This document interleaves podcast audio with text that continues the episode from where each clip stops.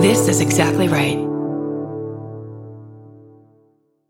If you're a fan of meticulously crafted worlds that reimagine every little detail, then you'll enjoy the podcast Imaginary Worlds. Host Eric Molinsky spent over a decade working in public radio and uses those skills to create a sound rich podcast that features interviews with Andy Weir, who wrote The Martian, the writers of hit TV shows like Star Trek Strange New Worlds, designers of games like Magic the Gathering, and the puppeteer who designed Miss Piggy. You can find Imaginary Worlds wherever you're listening to this podcast.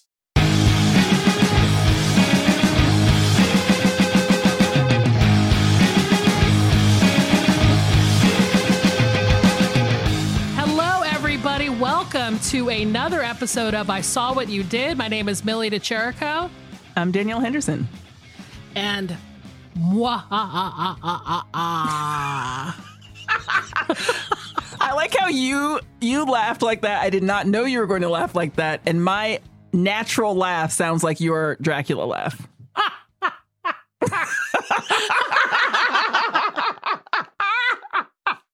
Good to know. Th-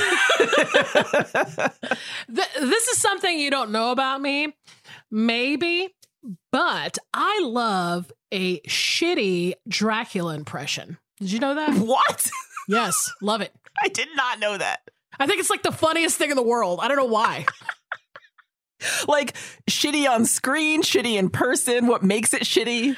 I, I don't know. Just I love any lackadaisical, um, bad Transylvanian esque accent doing a Dracula. Like, what's the guy from SCTV? I forgot his name. That does. oh the- yeah, Joe. What's his face? Joe Flaherty. Is that his name? Yes. Yes. I love that. He, he's my favorite bad uh, Dracula. He's a pretty good bad Dracula. Just looks wise.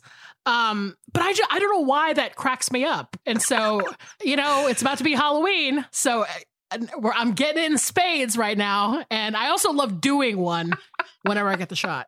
So tell me, tell me what's up. Tell me what's going on with you. Well, I'm so amused to find out about this bad Dracula story. It just, again, I'm adding it to the list of things that are completely endearing about you Sweet. that now will also make me laugh for sure. But, um, well, first off, I should mention we are doing our first live event. Woo woo. We are. Yes. We will be, Millie and I both, at the Wexner Center for the Arts in Columbus, Ohio on Friday, November 5th and Saturday, November 6th. Uh, we are presenting a double feature on Friday, November 5th at 7 p.m. Uh, it is $9 for the general public, $7 for members, and $5 for students. The first film starts at 7 p.m., the second film starts at 9 p.m., and we will be showing Nine to Five and Thelma and Louise. Oh. and then what So happens fun. next? Well, so we're doing the movies on Friday. Um, and then we're going to talk about the movies the next day. So on Saturday, November 6th, starting at 7 p.m., this is a free event, by the way. So if you don't have any money and you just want to come see us talk, come on Saturday. Um, we are going to talk about Thelma and Louise and nine to five from the night before. Um, we're gonna do a, a little episode. We're not gonna record it or anything. We're just having a chat. Um, it'll be just like doing an, a live episode of the pod, and we cannot wait. This is the first time that Danielle and I are actually doing a live thing. yes. I believe vaccines are required and um, you'll have to wear masks, which keeps everybody safe. We love it. So um, if you're in the area and want to come, we'd love to see you. Would be would be great. Absolutely. And again, it's the Wexner Center for the Arts in Columbus, Ohio. Uh, you can come to one event, you can come to both events, pick and choose, uh, but we would just love to see you if you're in the area. Yes. Um, there'll be also a lot of info about it on the on social media too. So um, you know, check us out there. And yeah, I can't wait. It's gonna be so fun. It's going to be so fun. But also, okay, so you asked me what's up. And let me tell you, I have noticed this week that trucks need to calm down. and I'm talking about like like pickup trucks, like normal, not like 18 wheelers, Okay. but like normal trucks that people are driving need to calm down because I cannot tell you, and I've noticed it more because of where I live now naturally. Yeah, I bet. I was on the road and I decided to take a back road Mm. to go get something. Mhm. This week I was running errands, took a back road. All of a sudden, coming up behind me is a pickup truck and it had extended mirrors, extended side mirrors, Yep. which I've seen before. But when I tell you this truck coming up behind me looked like Christ the fucking Redeemer, just like arms spread. These mirrors were like three feet out from the side of this truck. Yeah. And I was like, what in it looked like speaking of Dracula, like just picture anything with its arms spread out. Bat wings. And that is what this truck looked like. It looked like it had actual arms that stuck out three feet from this. It's not, it's no longer even doing the job of a side mirror at that point. Because what are you seeing three feet away from your car on either side? Well, that is one thing I will agree with you on is the the truck itself has gotten so fucking big over the years. Too much. Too much. Do you remember like when we were kids in the 80s like my neighbor drove a Datsun truck Thank and they you. were like tiny tiny little metal trucks. They were the matchbox cars of pickup trucks. Yes, they were super tiny. Uh they were effective. They could carry fruit or Yeah. furniture or whatever. It's not as if like they were too small to where people were like, God, this is so inefficient. We have to create a bigger truck. Exactly. I think it's a vanity thing. I think people were like, yo, I'm driving a, a pickup truck. We got to jack it up on big wheels. We got to put three foot mirrors on the sides. Absolutely. And now they're like buses. They're like buses. I'm telling, I could not agree with you more. I could not agree with you more. And it's like a masculinity thing. And I see these trucks coming up at me now, and I just instantly can't. St- I just get so mad because I'm like, this is it's too much. We don't need all of this. I don't need it. You don't need it. Look up a Datsun and then look up a current, like a 2020 Ford F 150. Yes. And just imagine going from Datsun to that in your own lifetime. I know.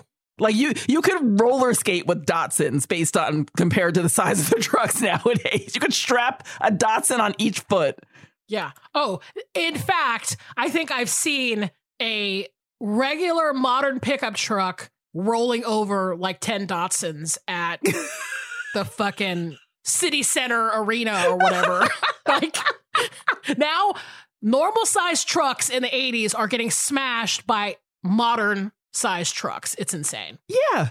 Like Bigfoot used to like Bigfoot, you know, that big truck that we were all obsessed with in the in the 80s. Yeah. Used to smash like Volkswagens. Yes. And now Bigfoot smashes other trucks. It's just like it's too much. It's too much. I can't handle it. And it is my gripe for the week. I definitely feel like because it's it's more than anything, it's just disconcerting. Yeah. Like I'm uh, by myself on a country road, and then here comes this roaring fucking truck up behind me with its uh, arms spread out. And I'm just like, I can't. It looks like a statue and a truck all at once. I just, I can't handle it. I don't like it. I don't like the feeling it gives me. I think it's too much. Trucks need to calm down. Listen, this is pure American shit because I'll tell you right now, if you go to Italy, you will never see a truck like that. You'll never, see a big ass country truck. You could be in the country in Italy. You know, they have Yeah. the country in Italy. Uh, I've driven through Italy twice and you're in the middle of fucking nowhere, Yeah. just like you would be, you know, in upstate New York. And they don't have trucks that big. They just don't. I have never been to Italy, but I guarantee anyone building a house in the country in Italy is popping those planks of wood in the back of a Fiat and not saying anything. Yes. Just fucking planks of wood hanging out of those windows, and that's it. Yeah. It's it's not happening. And I think that's the thing is like even in LA, I wouldn't see trucks that big. Yeah. It feels like it's an American country size. Like it's something about America and and this idea of like jacking up a, a normal truck to to Yeah. be a monster truck. Because that's the thing is that they are some of them are monster truck size. It's very strange. It's really weird. And guess what? The thing that's the most disconcerting about it, most people who have those trucks are just throwing a garbage bag in the back of it and driving it down the driveway like the burbs. They're not even doing anything cool with it or monster trucky with it. They're just like, I just don't want to slide on this highway on my way to Dunkin' Donuts to get my latte. yeah, unless you're taking like a little league baseball team in the back, why do you need that truck? Usually it's one person. I see one person in it, you know? Unreal. There's no need. There's no need. But what about you? How was your week? Okay. So, you know how you spoke a few weeks ago about how you went out Yeah. on the town? I did a little of that over the weekend. Ooh. Um, I went to a concert. Uh, it was the first music concert that I've been to probably like two years, maybe. Damn. Because I, I wasn't going to many even before COVID. Yeah. So I went to a show and I went and saw I Saw What You Did, King of Men. I went and saw Tim Capello from the Lost Boys in concert. Wow. Yes. Say more about that right now. okay. So first of all, COVID has not taken our king. Thank you. Just to put just to put that out there. Uh, I thought of that the entire time I was in the show. is you is you praying to the Lord, COVID, please don't take our saxophone king. But you know, after that episode, somebody messaged me. Actually, more than one person messaged me. I got it a lot, actually. They were like, "Hey, did you know that Tim Capello from the Lost Boys, saxophone player from the party sequence in the Lost Boys, is touring right now?" And I was like, "Holy shit!" I found out he was coming to my town and bought tickets. And so I was like, "Oh, now the now the concert is here because I bought them a while ago." And then I was like, "Oh, the concert's actually here." Yeah. I when I tell you that I had so much fucking fun, I can't describe to you the joy that I felt seeing him in concert. Okay, because What? for every fucking reason that I was obsessed with him, for being in the Lost Boys, for being this very earnest presence in this fucking crazy, dumb, fun movie, he is exactly the same. Like he's he showed up. First of all, he looks fucking incredible. He's almost effectively the same body. I don't know how that's possible. What? He's like 60 years old. He looks unbelievable. He was oiled down. So he was covered in oil just as he was in the Lost Boys. See, I knew it. He's got an oil spit. I knew it. I thought that was such a great touch. He was wearing the like intricate goth bondage necklace or whatever the fuck he was wearing in, the movie. And he was wearing like I don't even know how to describe this. I believe it was a leather codpiece over a pair of tight acid wash jeans. wow. I mean, Wow. I'll have to post a photo on our um, Instagram. It was such a fucking look, and he was pulling it off without any problems. I, I was just like, wow, a 60 year old man is out here looking like this. I'm like, he is our king.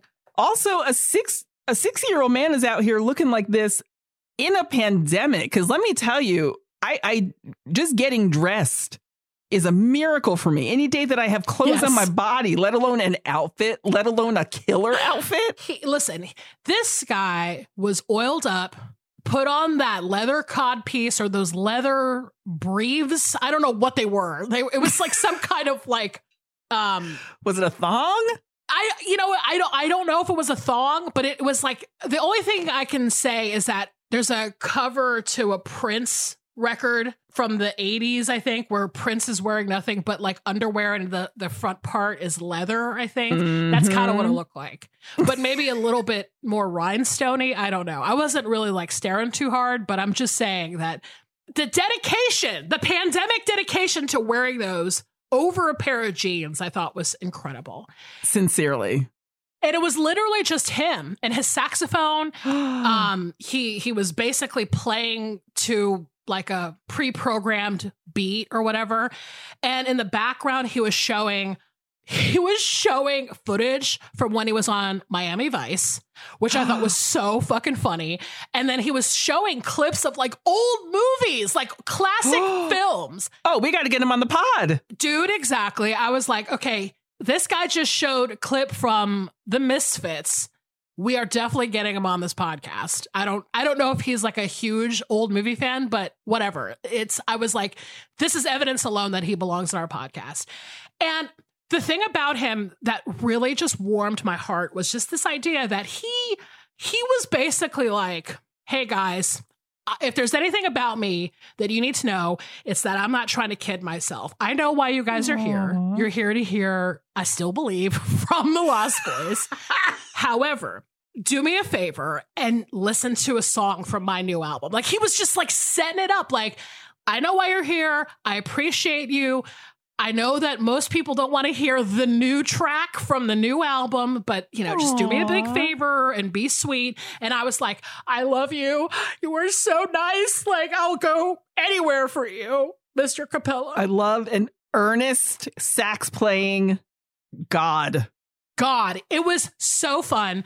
Um, every song sounded like a song that would be in a buddy cop film from the 80s, like Judge Reinhold is like rolling over the hood of a car or something. Like I, it was like just this perfect combo of like of the music and the look and you know everybody's like flipping out and I had the best time. Now I have to get a COVID test this week because I'm terrified. I am terrified that I got COVID at this show. I hope I didn't, but you know, Did you have your mask on? Like, how was the crowd? How was the vibe? well, listen, I mean, bottom line is that I'm in Georgia now. It's not as bad as Florida, I will say that, but it's the kind of thing where some places do like mandatory vaccines, some places don't. Um, most places do do masks, but you see people without them all the time. And when I was at the show, I mean, I was wearing a mask, but Yeah. there was a lot of people not wearing masks. And I was like, and I wasn't asked for my vaccination card when I walked through the door. So I was kind of like, okay, Oof. this is a this is a red zone. But you know what? Like, if I got COVID while I went and saw Tim Capello, I hope I did not. But I'm just saying it's possibly worth it. I don't know. I don't want to say that, but Listen, if COVID did not take our saxophone prince, Tim Capello, but it does take my podcast queen, Millie DeChirico, I will have to box him in a public square. Rest in peace, queen. I will box Tim Capello if you got COVID at this show. Well, and you know what's funny is that I was concerned for him.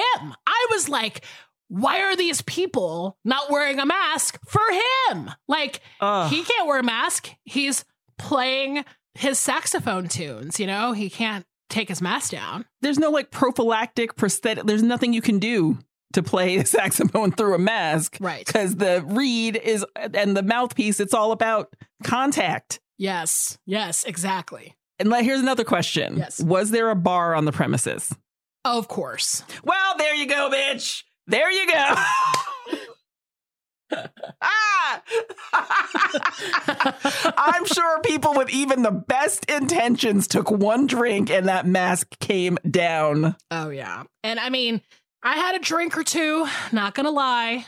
And I there were moments where I was like trying to do the straw underneath the mask look, but which is so awful, but it, you know, I was trying to do it safely, but oh, at a certain point I was just like I got to I got to do a flip up because you got to do it I can't do this.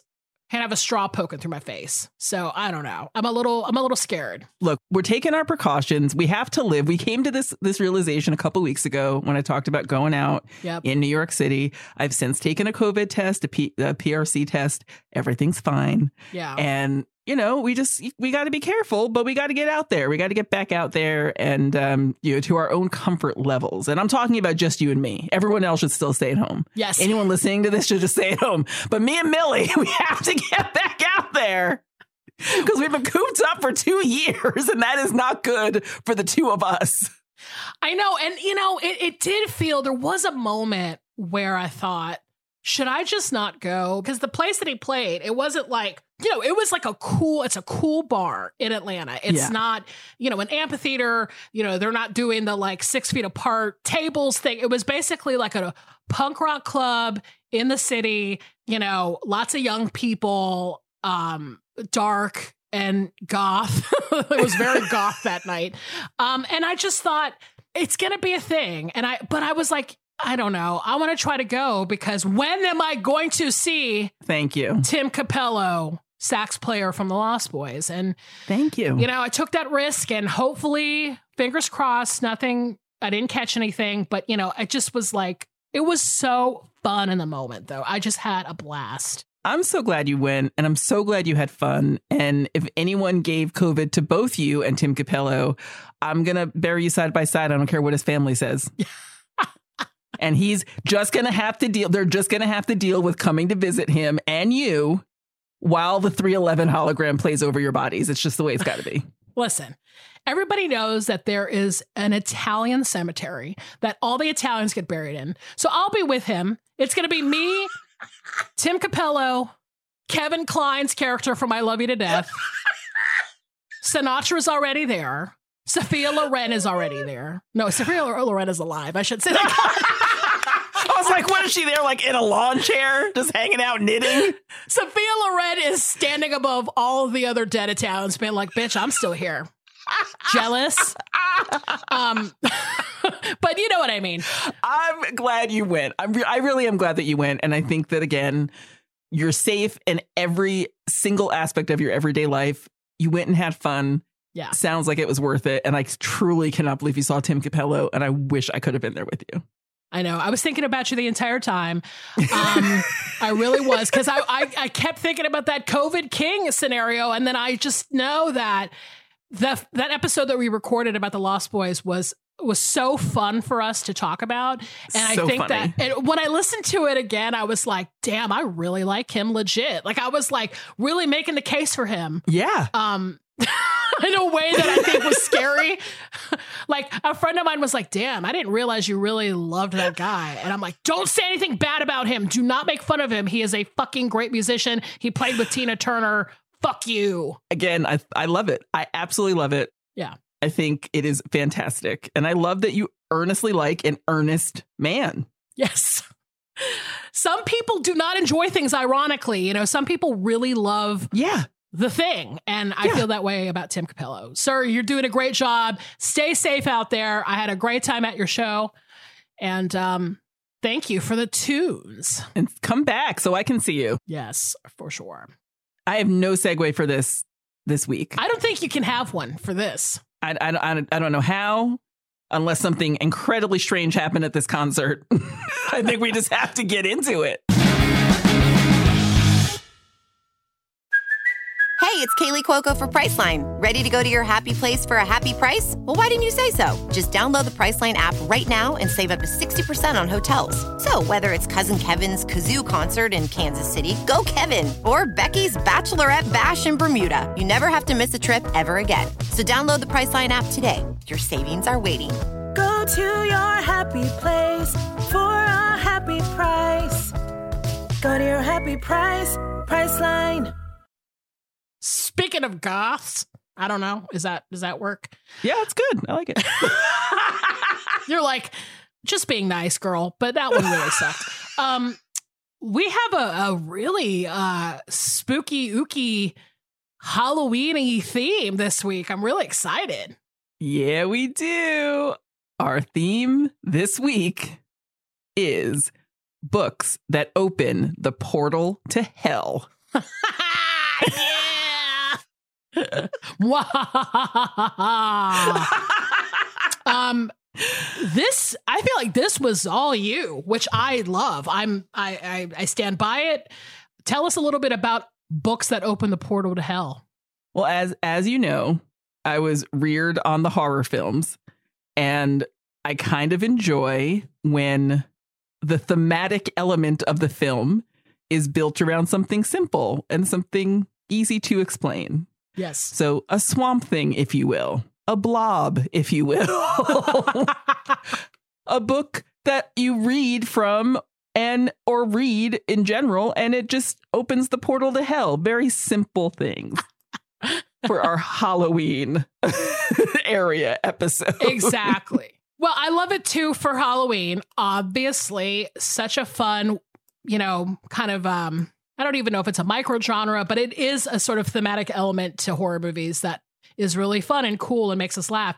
Um and I think both of these movies are classics. I mean, you have like you have two kind of famous horror movie directors. I mean, I think obviously your uh, movie, your director is probably like one of the most famous horror movie directors of all time. Um, and and my and for my film, it's the movie itself became this like huge cult franchise, yes and is a is a key horror movie. Although the director kind of went on and started doing more kind of Hollywood stuff and and kind of moved away from horror for a while. Um, but I love these two together. I know. And I love the idea of a book opening a portal to hell because it is like that thing where it's like it's literary but it's scary Well, it's also like it's always the way. Like if you're in a dubious situation and you find a book that is either, I don't know, covered with human skin or given to you by an axe wielding madman, you don't want to read from it. Like the book itself is always the ultimate reason to not want to read it. And yet people are constantly opening the portal to hell, which makes me laugh so hard. Can i ask you a, a question Always. was there a book from when you were a child that you thought opened the portal to hell Stephen King's Needful Things. It was too real. It was too real. yeah It felt like it could happen in my town. I have not read that book but i've heard that it's terrifying as fuck Terrifying. we love you king we love you king Rest in peace, King. King. Rest in King, peace, King. King. King. you know I love Stephen King, but Needful Things too goddamn freaky. When I was a kid, you know what else is also weird to me? People really love that book, The Secret Garden. I always thought it was kind of creepy when I was a kid. Oh, totally, totally, totally, totally. That was a lot of uh, books from our childhood. Was that they kind of had this like spooky element to them. Yeah. Um, I, for me, I was terrified of Time Life's Mysteries of the Unknown. oh. I think we've talked about this in the podcast before. I thought all of them, the entire series, opened the portal to hell. completely. The the commercials alone, it, just laying eyeballs on the commercial opens the portal to hell. Oh my God. Yeah, it's that commercial and the Stephen King commercial that we Yup. posted a while back. Yep. Uh, scary as fuck. Why were they playing at 4 p.m. after school? I don't know why. Because we're the only people dumb enough to buy those books. They're like, let's market this to 12 year olds. They're the only people who are going to buy the Time Life book series that will scare them for the rest of their natural lives. I swear to God, sometimes I think about it I'm like, oh, our childhood was essentially one big episode of like Garth Marenghi's Dark Place. It was just 100%. funny and scary. Also, I've never read them. I think it's because I'm pretty sure the Babysitters Club series would open the portal to hell. Ah! Okay. You are talking to a super fan of the Babysitters Club series. What? Yes. And I will say there's maybe three that open the portal to hell, Oh, but the rest of them are very nice. well, text me those three. Because I, I, I just I just have a feeling because I know for a fact that the entire Sweet Valley Twin series will open the portal to hell. if I have to read about that split ranch house one more time when I was a kid, the earth was going to crack open. If you get a package in the mail without a return address and it's just a copy of Logan Likes Mary Anne, hmm. do not open that shit. Put it in a fire, burn it. I mean, I'm, I'll take it right out to the yard and light it on fire. All of those books, portal to hell. oh my God. This is going to be fun. I cannot wait to get into this. You're going first, so Ooh, I am going first. My goodness. Okay. So, my movie for the theme, Books That Open the Portal to Hell, is a movie from 1981. It was directed by Sam Raimi, and it's called The Evil Dead. I have seen the dark shadows moving in the woods, and I have no doubt that whatever I have resurrected through this book is sure to come calling for me. Mwah, ah, ah, ah. You sounded very um, Count from Sesame Street. I was gonna say that's my favorite Dracula is the Count. Oh, yeah. Mwah, ah, Absolutely. ah, like he's ah. he's got a great bad Transylvanian accent. and a shitty attitude. I fucking love that guy. He also had like a disco period, which I think is very interesting. Look, he likes to party. He definitely showed up to Studio 54 and he wants no children in his presence. Who does that remind you of? Hello, a cape. Hello, give me a cape. I'm your Dracula. oh, good. Tell me about this movie. Okay. First, I just have to say, I feel like the influence of this film on modern horror Mm. cannot be overstated. Okay. Completely. There would not be Edgar Wright. I'm sorry, there just wouldn't be. There would Mhm. not be Cabin in the Woods or a lot of modern horror without The Evil Dead, if you ask me. I agree. Just my opinion. Thank you. But as you can imagine, there's a lot of info already out there about this movie and this franchise. If you feel like doing a deep dive, I'm not going to do a deep dive. I'm just going to mention that The Evil Dead, this film we're about to talk about, is the first in what eventually became a franchise of movies and TV shows that is centered around a character named Ashley Ash Williams, Mm. played by cult movie king Bruce Campbell. I feel like a lot of people know him. He wasn't just, he was Brisco, uh, The Adventures of Brisco County Jr. Thank you. Anyone? Anyone? Anyone? Anyone? I once dated someone for a couple of dates because they look like Bruce Campbell. Not even ashamed. You know, I have similarly been attracted to men who look like Bruce Campbell. Yeah. Okay. I'm just like, you look like Bruce Campbell. And then he started talking, and I'm like, you don't sound like Bruce Campbell. Bye. Goodbye. If chins could kill, indeed. Ugh. But Ash, over the years, has become one of the great figures of horror movies. I would say, like a Freddy Krueger or Jason Voorhees or whatever. Absolutely. I feel like there was like a mashup too. Like, didn't Ash Yeah. fight e- either or both of them at one point? I, I can't remember. Took them on, took both of them on single handed. and there was a TV series. Somebody went to space. I don't know who who who fought who. It gets very convoluted. Um, but honestly, Ash really became Ash after this film. Yeah. Like the the sequel to this film, which is called Evil Dead 2 Dead by Dawn. I mean, I'm not going to say a lot about it, but that's kind of when the character really exploded in pop culture, Mhm. I, I would say.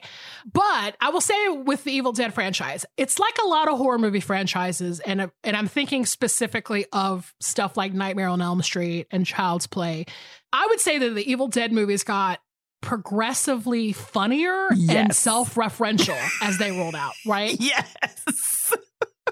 like I think you already mentioned this in another episode, but after like the sixth movie, the Nightmare on Elm Street films were just basically like Freddy Krueger turned into Shecky Greene. Yes. Freddy Krueger stand up is what it became. Same with Chucky. Chucky had bars. I think Yeah. we remember this. Chucky had bars, Leprechaun even. yes. And the thing about Evil Dead 2 is that it really is on steroids. It's like taking the first Evil Dead, pumping it up full of steroids. It's over the top. It's really fun to watch. But the first Evil Dead movie, and this is exactly what happened with, with Nightmare on Elm Street. The first Evil Dead movie, much like the first Nightmare on Elm Street, is scary Yeah. to me. It's scary as fuck to me. Yeah. So if you haven't seen the first Evil Dead in a long time and you only remember like Army of Darkness or something like that, watch the first Evil Dead. It's actually scary. It really is. And I saw I saw them in reverse. I saw Army of Darkness first. Yeah. Then I watched Evil Dead 2, then I watched The Evil Dead when I was a kid. Yeah. I mean, I think it's a less common. I think a lot of people have seen it kind of in reverse, but just a little background on it. I mean, Sam Raimi, the director of The Evil Dead, he and Bruce Campbell were childhood friends. And initially, when they uh, were thinking about making this movie, they decided to make this, you know, short version of it, like a 30 ish minute version of this film that they kind of used as a proof of concept to make the longer film, right? Right. Um, but even after they got some money to make it, it still was essentially a low budget film. I mean, they got their friends and family to be in the film and they had to come up with like all these inventive ways to make it like and I and I've read like again, you can go on a deep dive of this online, but you know, apparently the set was like really rough. It was kind of miserable, cold and rainy and muddy, and everybody was like hating it. But um, it was a labor of love at the end of the day, Yeah. from what it sounds like. And it, I think it paid off because Sam Raimi went on to have this big career in Hollywood, like I said. And he and Bruce Campbell worked together many times. Yeah. Uh, even when Sam Raimi was like doing the big um, Tobey Maguire Spider Man films yeah. um, in the 2000s. Bruce Campbell's in them. How about a one sentence synopsis of The Evil Dead? Oh, I can't wait to hear this. It's it's okay. It's it's it's a standard. I I, I don't want to overpromise, but here we go. a group of teenagers staying the night in a truly frightening old cabin in the woods discover a book and audio tape in the basement that once played summons evil, murderous demons that possess their bodies. Cut to the quick, simple. I love it. simple, effective. Um, so one of the things about the Evil Dead that I love is that it gets going really fast, which I appreciate. Yeah. There's no like 45 minutes of like ramp up and then horror. It's like there's horror within the first like 10 minutes of this movie. Essentially, you got five college kids. You've got Ash and his girlfriend, Linda, who is played by Betsy Baker. You've got Ash's sister, Cheryl, who is played by Ellen Sandweiss. And then you've got this other couple, Scott and Shelley, who are played by Richard DeManincor and Theresa Tilly. Okay. And they're driving to this remote cabin in the woods of like Tennessee. I think that's where they're at. Yeah. And they're driving this big old 70s car, like a Cutlass Supreme or some shit. It's a huge car, but rickety, right? and they have to cross this rickety bridge where there's like wood shards flying around as they're driving over it. Okay. Oh my God. It's like a Scooby Doo bridge if I ever saw one. Yeah. At one point, the tire like pokes through and they're like, oh my God. I mean, already like sirens are going off in my head. I'm like, come on, people, this bridge, that ain't good. But they um finally pull up to this cabin that they're supposed to be renting. And I have to say, this cabin is fucking terrifying. Oh, it's fucked the fuck up. like I would I don't know how much they paid to stay here. I'm not sure if it was free. Yeah. Hopefully, zero dollars went into renting this place. they should be paid to stay in the cabin to be honest but um look we all know that horror movies would not exist without people making bad choices but this cabin is definitely not the move from the jump You're on a vacation with your friends. Someone's like, I rented an Airbnb, come hang out. And we're like, all right, cool. We all drive up. You pull up to this cabin. What do you do? i um am going home immediately like i'm like i i walk across the rickety bridge. I don't care if there's a hole in it from our car. Like i'm just like i'm going right back where i came from. I am i am leaving. I will take an extremely expensive same day flight the fuck out of tennessee. I will hitchhike to the goddamn airport. I will risk my life on the open road with a stranger to get to the airport and get the fuck out of there. I would never you will you would never see me run so fast in yeah your life. i don't even want to stay in nice cabins a lot of the time so No. you know what like a shitty one forget it i don't care I don't even want to stay in my own damn house. yes It's too many bugs. It's in the woods. I shouldn't have bought this place. it's fucking creepy as shit. Well, okay, so here's the thing that happens to these kids, right? They're in the cabin and they decide to go down into the cellar or basement or whatever the fuck it is. That shit's a cellar. Subterranean abode. I feel like the only difference is like when the earth is actually poking through the wall, that is a cellar. Yes, yes. It, it was kind of like graveyard shift esque, Yeah. where they went below the the floor of the factory to like this other secret world. It was that level of terrifying. Okay. and they start finding all this random stuff down there. So there's like a shotgun, there's a reel to reel tape recorder, and then there's this book. Okay. First of all, the first thing you need to know right off the bat is that this book is bound by human flesh. Which, even if you don't know that holding it, even if you do not know, hey, this is human flesh, it is not like a textbook canvas cover. There's something abnormal about it, and it's bumpy. bumpy and like it's not even like it's like that weird leathery like Yeah. listen i don't know anything about human flesh i'm just saying that like you know I'm just saying, if your book has zits, put it down. yes but yet this is another red flag that they decide to shrug off. And they open the book and it has all this like ancient writing in it and there's some creepy ass drawings. And then someone decides to press play on the reel to reel which is another thing. I'm like i'm not listening to that. That's crazy. But they do it. They do it anyway. And it's the voice of this professor. And he's kind of like you know it's kind of like a diary slash like investigation notes. I don't know i don't know what it is but he basically says he's been living in the cabin. He's doing research on this ancient book that was written by the sumerians called the naturum demonoto no i can't i'm sorry. Um fucking gobbled that. That's crazy. Naturom demonto. Okay Look, demonto. Nobody expects you to speak Sumerian. okay you can just say that book, and we're leaving all of this in. god damn i mean i'm gonna take another stab at it I Here would love go. if you did. it's called uh, the naturom demonto Done. all i'll say is that it's also called the necrocon why can't i say this Because you know it'll open the portal to hell. Your body and your mouth is trying to tell you not to say it. listen, it's like if I say this five times, some shit is about to pop off. Um, it's also called the Necronomicon Ex Mortis Yeah. in the other Evil Dead movies. But anyway, i- i- it's known by several names.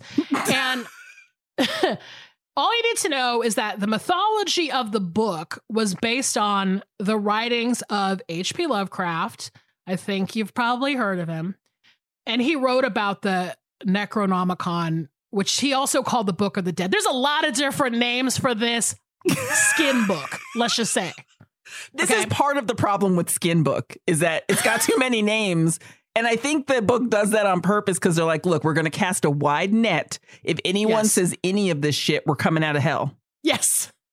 They're like, what if they can't say it? Let's call it something else. What if they can't say that? Let's just call it this. You know, they're covering all their bases. These demons are smart. Let's get serious. Keep it going until you get to Skin Book. If they just say skin book, we're coming out. Here we go. Well, and here's the thing. So the professor on the audio tape starts translating some of the text from the book that they're currently holding. And of course, it summons an evil force and turns everyone in the house into fucking demons from the ninth level of hell. that professor needs a talking to because he set that up perfectly for some demons to come out. Yes. It's like all the temptation is there. I bet it was one of their dads. Where he was just like, you know, you little fucks think you're gonna hang out in my cabin all weekend. How about we open the portal to hell and turn you all into demons? Well, it, it ends up actually being someone's dad in the second film, which again, you're just to have to watch.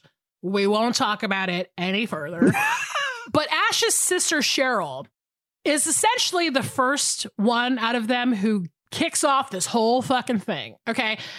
And I'm not sure if she was affected first because she was like the artist of the group or maybe just a single lady. I don't know why. Ah, That would be so fucked up if they came for her first because she was single. Yeah, they were like, "You're a single artist.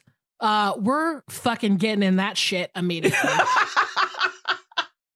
but she wanders into the woods and then gets attacked by the woods. Like the like the fucking branches of the tree start like coming at her and holding her down, and she gets assaulted by a tree. Yeah. And then she so she runs back to the house and is like, "All right, we got to get the fuck out of here." Okay?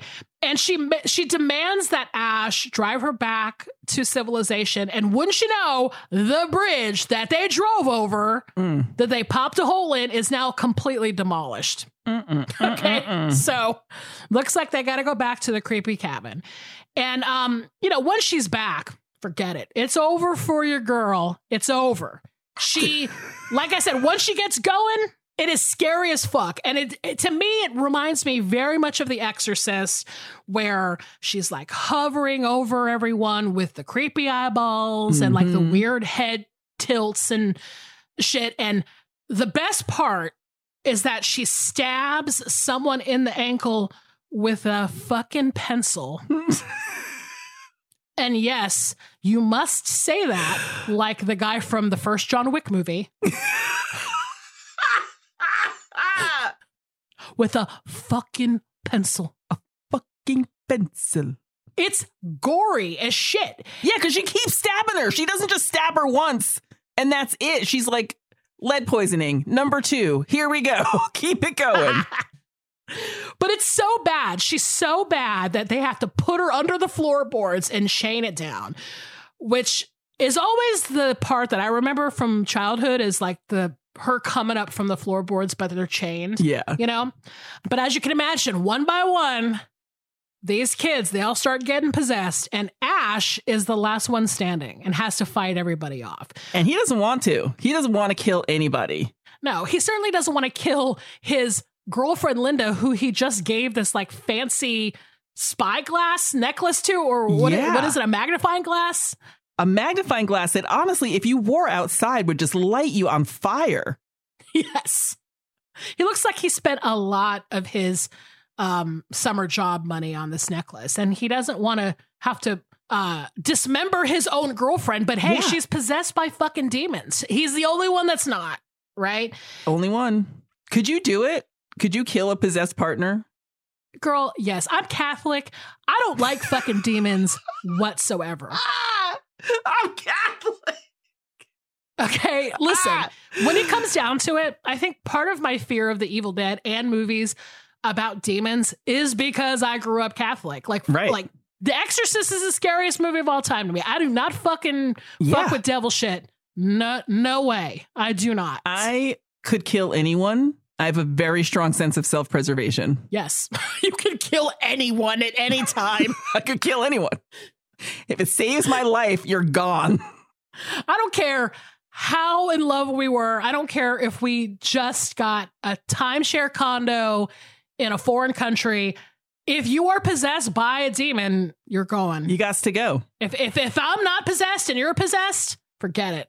I have never, there, there's a scene in this movie where someone gets hit with an axe so hard they turn into ground beef. Yes.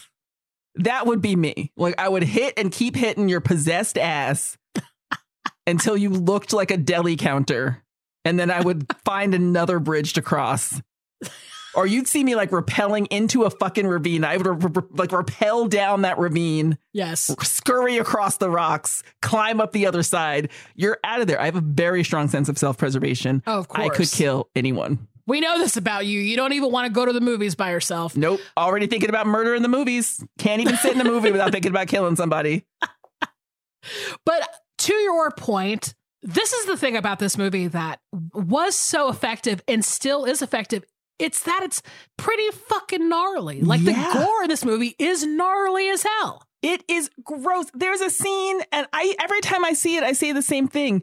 This bitch eats her own hand off Yes. to get the knife out of her. This shit is gory. Well, and that's what I mean. It's like for something that was low budget filmmaking, for something that was seemingly kind of handmade and sort of like a group effort amongst a group of friends, they really outdid themselves in the blood and guts department. I mean, Yeah. th- there are moments where they have like this stop motion animation Oh, um, so good. for some of the sequences that you know stop motion animation from a modern perspective can sometimes look pretty hokey but for whatever reason it still looks incredible to me Yeah. And there's a lot of techniques that they use in this movie that have been copied endlessly in the horror realm. I mean, it's like the moving shots through the woods and the house, which Yep. basically they did with like, uh, you know, they didn't have a steady cam. So they had to basically nail a camera to like a two by four and have two dudes on either side like run through the house. Ugh. Um, and they actually put a camera on a bicycle too for one from one part. I think it's like towards the end of the film so good. Uh, you know, they use these Dutch angles, which now it's like you see Dutch angles in horror movies all the time. everywhere. There's that one scene where they it starts out at the back of Ash, like it starts with the back of Bruce Campbell's head, and then goes over his head and flips around to the front. yeah. And I still don't know how they did that with the, the amount of tech that was available back then. Yeah. Exactly. Very creative. I think it's totally fresh and still still fucking awesome. And uh, you know, I think the thing that makes this movie scary, but then sometimes it turns into funny is the idea that these demons start really fucking with Ash. Like all of his friends are now demonically possessed. And they are fucking taunting his ass. Like they're like, "Come on, Ash! Like what you fucking doing? Come on, dude!" And it's like that. They really double down on that. Um, in the second film, Yeah. obviously, like it became kind of a comedy in that way. You know, and I know that like Sam Raimi is a big Three Stooges fan, so there had to have been some of that in there, obviously. They they are bringing the psychological terror along with the demon terror. Yes. But yeah, it does. It is. And I don't know if I'm informed by just the rest of the franchise, but there were moments where I watched this again and I've seen this several times where I was like, oh yeah, there, this is kind of funny. Like it's scary as shit, but it does sort of amuse me that the demons are like taunting Ash and he's Yeah. just trying to survive his own friends who have turned into satanic demons because of this damn book. Skin book did it again. this this skin book. And at the end of the day the evil dead is it's just a good old-fashioned splatter film just how we like it a real classic. It's an amazing movie to watch for halloween. If you haven't seen it in a while check it out. But this book is what creates the chaos in this film and in this franchise so i had to pick it for our theme I love that you picked it. I hadn't seen it in ages. I've seen it several times as well, but not in a long time. And it's just so good. I think it is it's so clever and so funny and it holds up. It holds up. Yeah, definitely holds up. Great pick. Well, Well, all right. wah, ah, ah, ah. My pick for the theme of books that open the portal to hell was released in 1994, written by Michael DeLuca, directed by John Carpenter, and the movie is In the Mouth of Madness. The riots began because the stores could not meet the demand of Sutter Kane's novel, In the Mouth Oh of Madness. God. Oh, boy. this is going to be a blast. Let me start you off with a one sentence synopsis of this film. A freelance insurance investigator wishes he had stuck to proving arson or finding people committing workman's comp fraud after he gets roped into looking for an author who has written a book that drives everyone who reads it insane. Workman's comp. He's like, I should have stuck to proving arson fraud. Like, I did not want to lose my mind at all. I had a good thing going. Also, freelance insurance investigator. Okay, that is like how I, I think we need to create a list of great freelance insurance investigators of cinema because I'm trying to think of more than one at this point, and if we can figure out more than one, we got we got a theme going, baby. We got a stew going. I've never seen it, but what? Oh God, what's that play that was turned into a movie about the sa- death of a salesman? Is that about a freelance insurance investigator? freelance. I don't know if he's freelance. I think he might have worked for a company. Big difference. Miracle on 34th Street. the great freelance insurance investigators well, look, a film. Sam Neill is a freelance insurance investigator named John Trent, and he is committed to the role, even though that job does not exist. even though that job is 100% made up. Don't even DM me if it's real. I don't want to know. I want to keep it in my head as something pure and hilarious. Don't spoil. Do not DM me. um, yes, he is playing this character to a T. And just to back it up for a moment, we have to talk about the fact that this movie was directed by John Carpenter, who is an absolutely iconic filmmaker, particularly in the genre of horror and gore. so you might know him from a couple of little films like the Halloween franchise, um, The Fog, Escape from New York. Maybe you know him from The Thing or Christine or Big Trouble in Little China or They Live. The man is an icon. He has been scaring the shit out of people since our parents were teenagers. Yes, he is a king among men. He's a big basketball fan. Mm. I think I don't know if people really know that. I love that he he quit college to make his first movie. Just to keep the, the the train of bad advice rolling on this show. We have a we have a fan. I never thought I would get a chance to like corrupt a child the way that a parent does because I never wanted to have kids. But we do have a listener uh, who is just the best. Her name's Raven Yes. and she's 12 and um, i just feel great being able that i have this opportunity to corrupt someone else's child Raven, stay in school.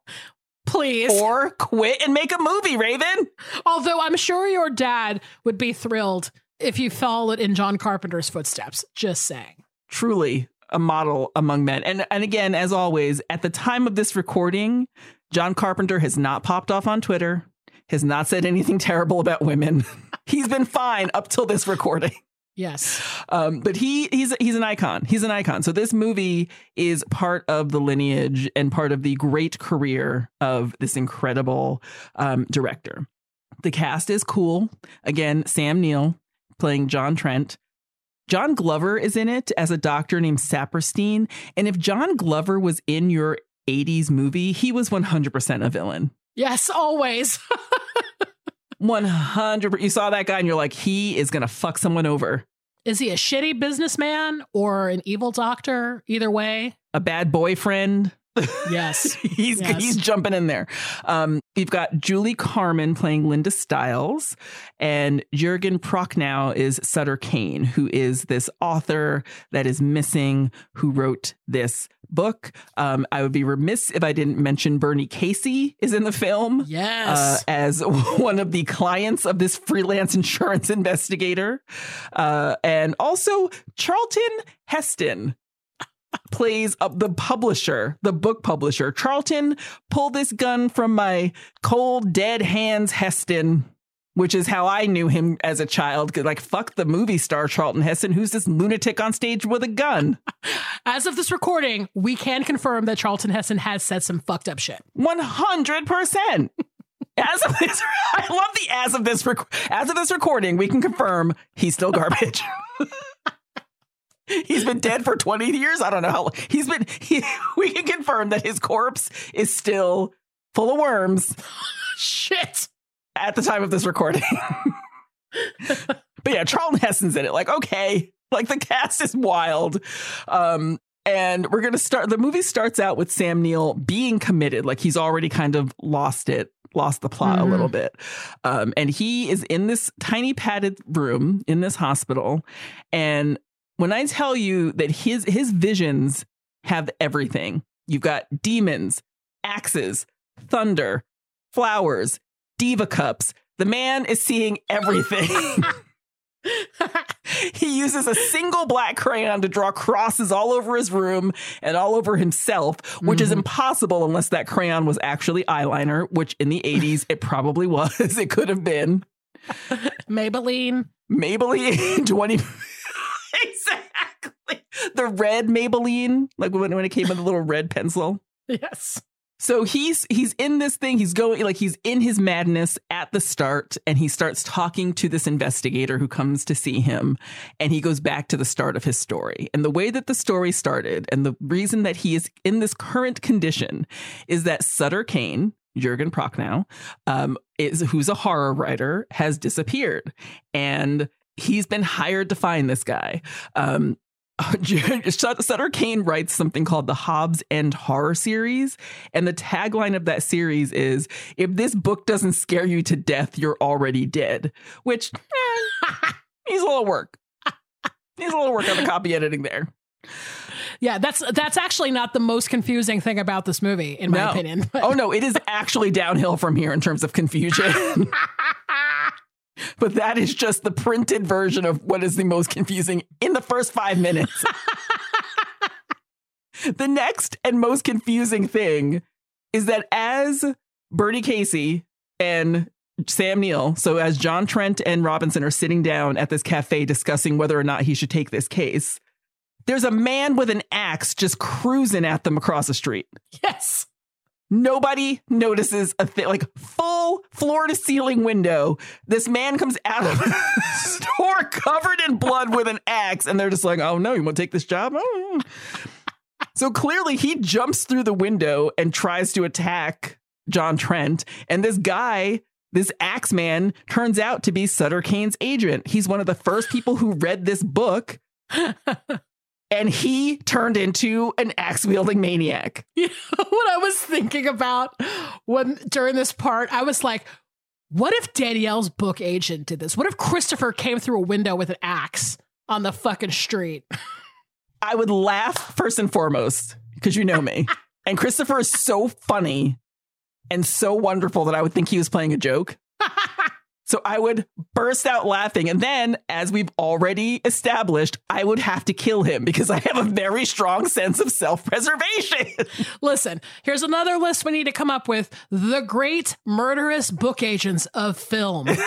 and and Christopher, you've got Halloween costumes for the rest of your life as far as we're concerned.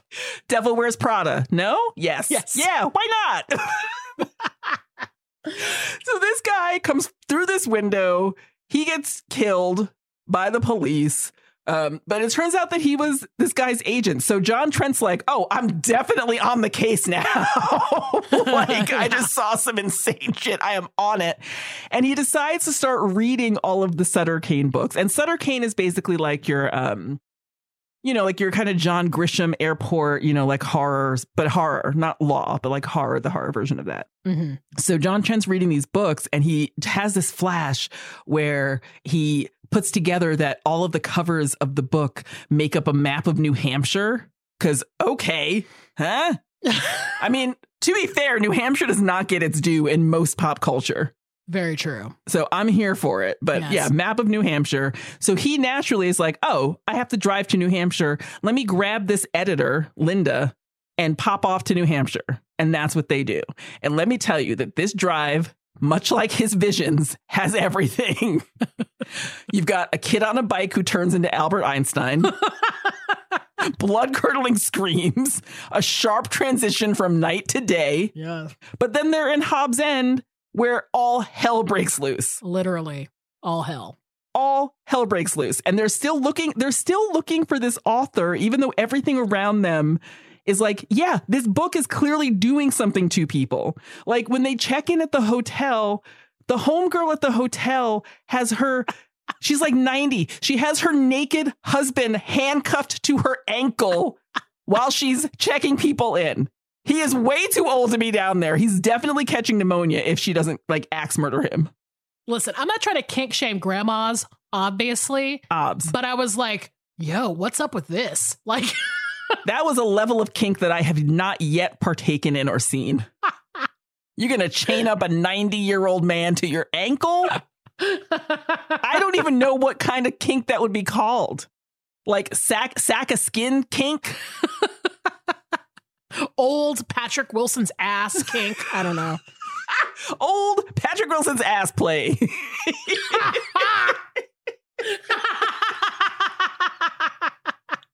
the saggy moons of New Hampshire play. I don't know.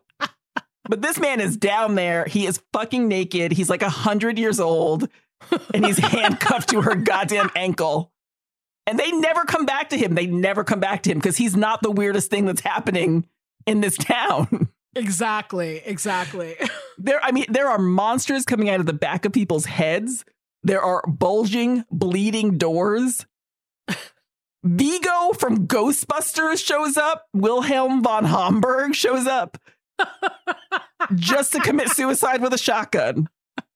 And that's not even half. That's like like within the first five minutes of them arriving in this town. Vigo from Ghostbusters is there, and you're like, huh? Oh my god! And you know what? It cracks me up about Sam Neill. I mean, I'm sure you're probably going to talk about him a little bit, but Sam Neill is one of these actors who, every time he flips the fuck out, I laugh. Like Absolutely. because I think it's the accent, and he's very like you know handsome and Very posh. seemingly put together. But then, like in this movie, when he progressively like un- is trying to understand, like I thought this was a publicity stunt. Actually, it might be real. That like moment of him flipping out about everything that's happening cracks me up. Like I don't know why I laugh when he flips out. It's so funny. because he he really does have like a beautifully expressive face, Yes. and I'm right there with you when he starts his descent. it is like wild to see, and it is so fun. Yes. And Sam Neill, like now, a lot of people know Sam Neill now as like the guy on Instagram who has like a vineyard and a farm, and he's just this very sweet and funny um, social media presence. But he is an actual, actually like a, a very commanding and wonderful actor. He's been in Peaky Blinders recently, but he's he's just had a hell of a career. Um, I love that he's able to relax and have this whole new or different kind of life on the you know that kind of balances out the acting stuff. Yes. Um, but he really was like, especially in the late 80s, early 90s, he was that kind of leading man where he like this was kind of a great weird choice for him because he was very like, I am a posh dude who can get a nice tan and uh I'm pretty hot. So uh put me in anything you want. yeah, he he's been in some. You know, dare I say he's a gentleman pervert? He's been in in some really weird movies. Like he was in um this unbelievable movie called Possession from 1981 Oh, with yeah. Isabella Adjani. I mean, just kind of a classic fucked up cult movie, but just him being in that movie alone was what really was like, I tip my cap to you, sir, gentleman pervert. But he he's I mean, I remember when he was in Dead Calm, like yes. he's been in some some crazy shit. Like I, I kind of love him for that. Like he when he ventures into these weirder worlds, like with the John Carpenter movies and sort of the cult movies, it it's it's always amusing. It's always wonderful. And look, I know that most of you are now, right now are at home screaming Jurassic Park, Jurassic Park. Fine. Yes. I saw it. I saw it too. Yeah, great movie. Let's move on. He's more inter- he's more interesting than that. He's done more. but I will acknowledge it so that you can stop screaming because I know you're all at home screaming right now. Yes, Jurassic Park. Um, but yeah, he he really is very interesting. Like he voiced something in Rick and Morty, and like I don't know, he's just he's he's a beautiful New Zealand raised gentleman pervert, and I just think he's hilarious Love it. and he's wonderful in this movie. I feel like I shouldn't like this movie as much as I do because it's one terrifying still. Sure. Yeah. And when I was younger, I used to get this movie confused with Jacob's Ladder all the time. Another movie that I saw when I was way too young. Yes. so if we're if we're if this is the show where we're making and keeping lists, let's start with some films that we were way too young to see that scarred us for life and throw this one onto the pile. Oh my God. Uh, we have to do Jacob's Ladder at some point. We just have to. Holy shit. I don't know if I can go back to it. I know. We're gonna have to watch it at some point. I'll I'll do it. You know why? I love this pod. Yes. Do it for the pod. I'll do it for the pod. But I shouldn't like this movie because it's like terrifying, but it's also kind of a, a parable about how books are bad. Yes. And I'm a writer. like, this is a book that opens the portal not just opens the portal to hell, it opens up everyone's specific, special, personal portal to hell. Yes, and also it opens up like the apocalypse Yeah. or something. Like it's so weird. It's like a planetary, like uh, it's it's just it takes over the universe somehow.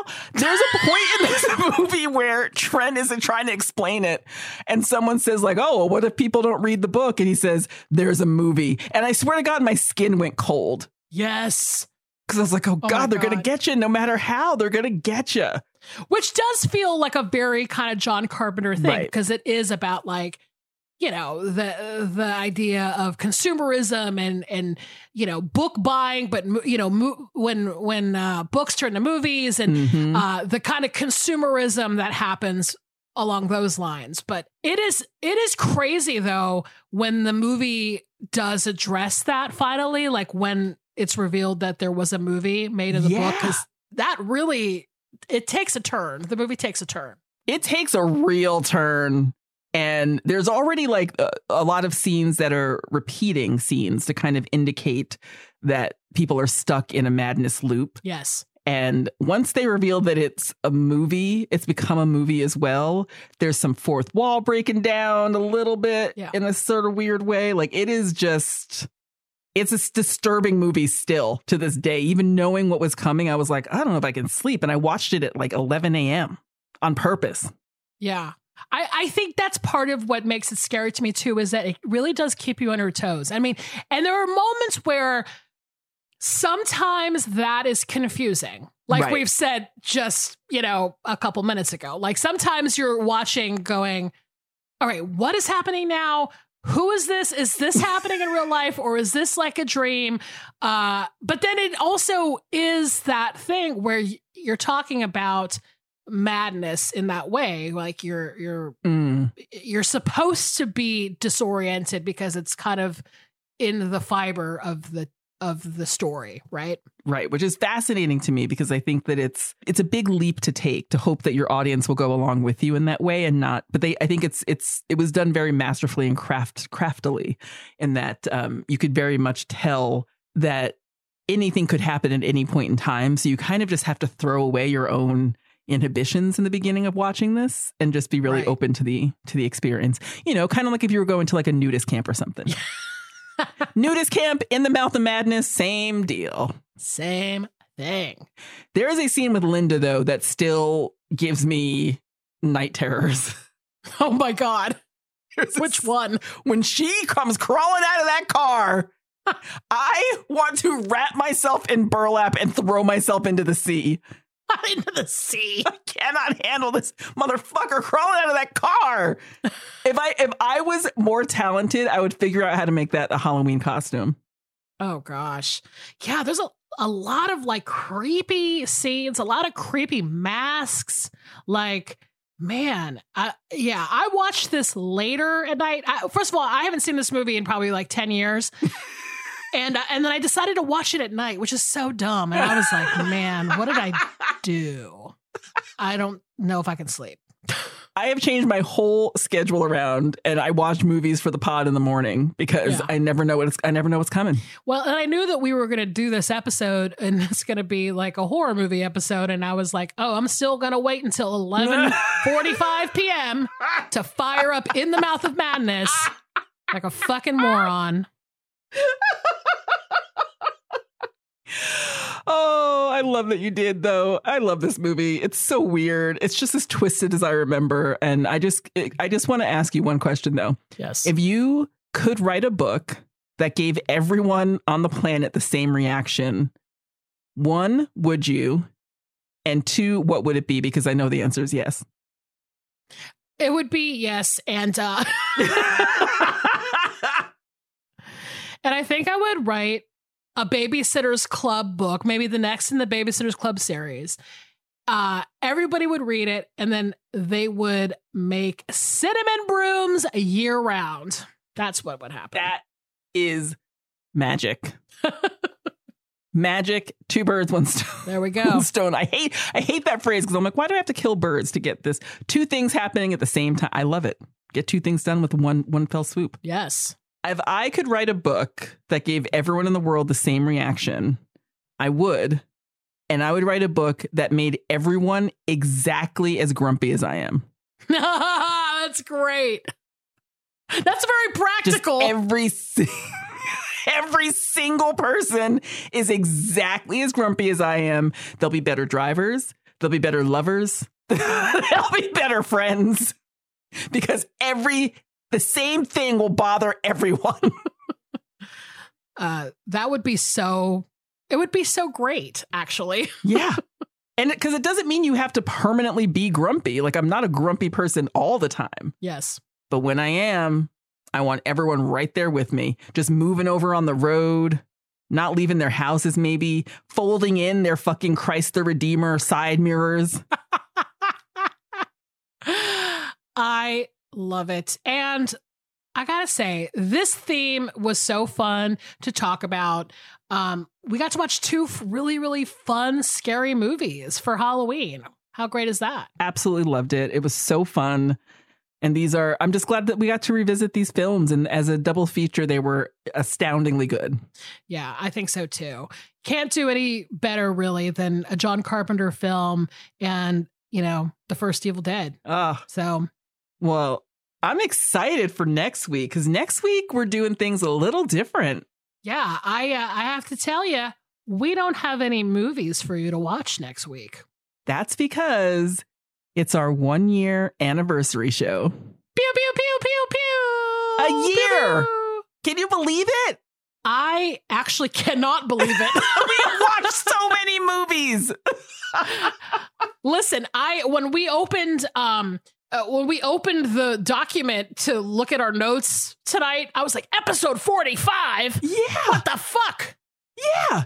45 episodes. We've done this for an entire year. Can you believe it? Well, I could not be happier. I hope we get to do this for the next 20 years. Yeah. And I'm excited for next week's show. We're going to do some clips. We're going to make it fun. And we're just going to enjoy um, the fact that we've been able to do this with you guys and have you as listeners. And it's just so much fun. I'm just glad we get to celebrate a little bit.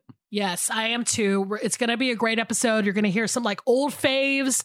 We're going to uh, reminisce, and we hope you'll join us because we love you. Um, hey, listen, if you want to email us, please do so. We're at I saw what you did pod at Gmail. You can also find us on our socials.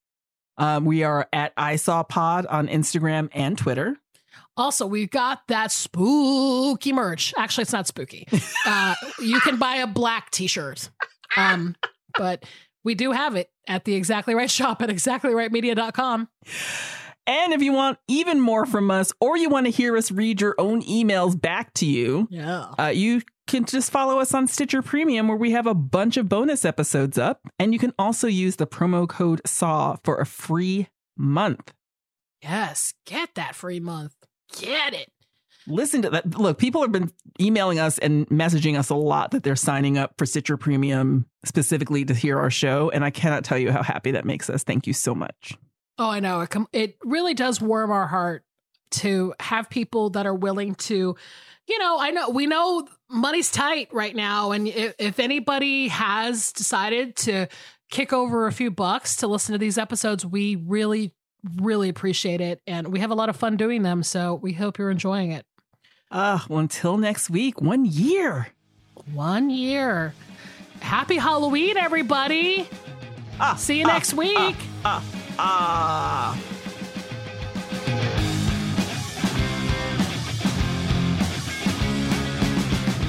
This has been an Exactly Right production. Our producer is Alexis Amorosi. Our engineer is Annalise Nelson. Our theme song is by Tom Breyfogle. Artwork by Garrett Ross. Our executive producers are Georgia Hardstark, Karen Kilgariff, and Danielle Kramer. Follow us on Instagram and Twitter at ISawPod. Email us at I saw what you did pod at Gmail. And please don't forget to listen, subscribe, leave us a review on Apple Podcasts, Stitcher, or wherever you listen.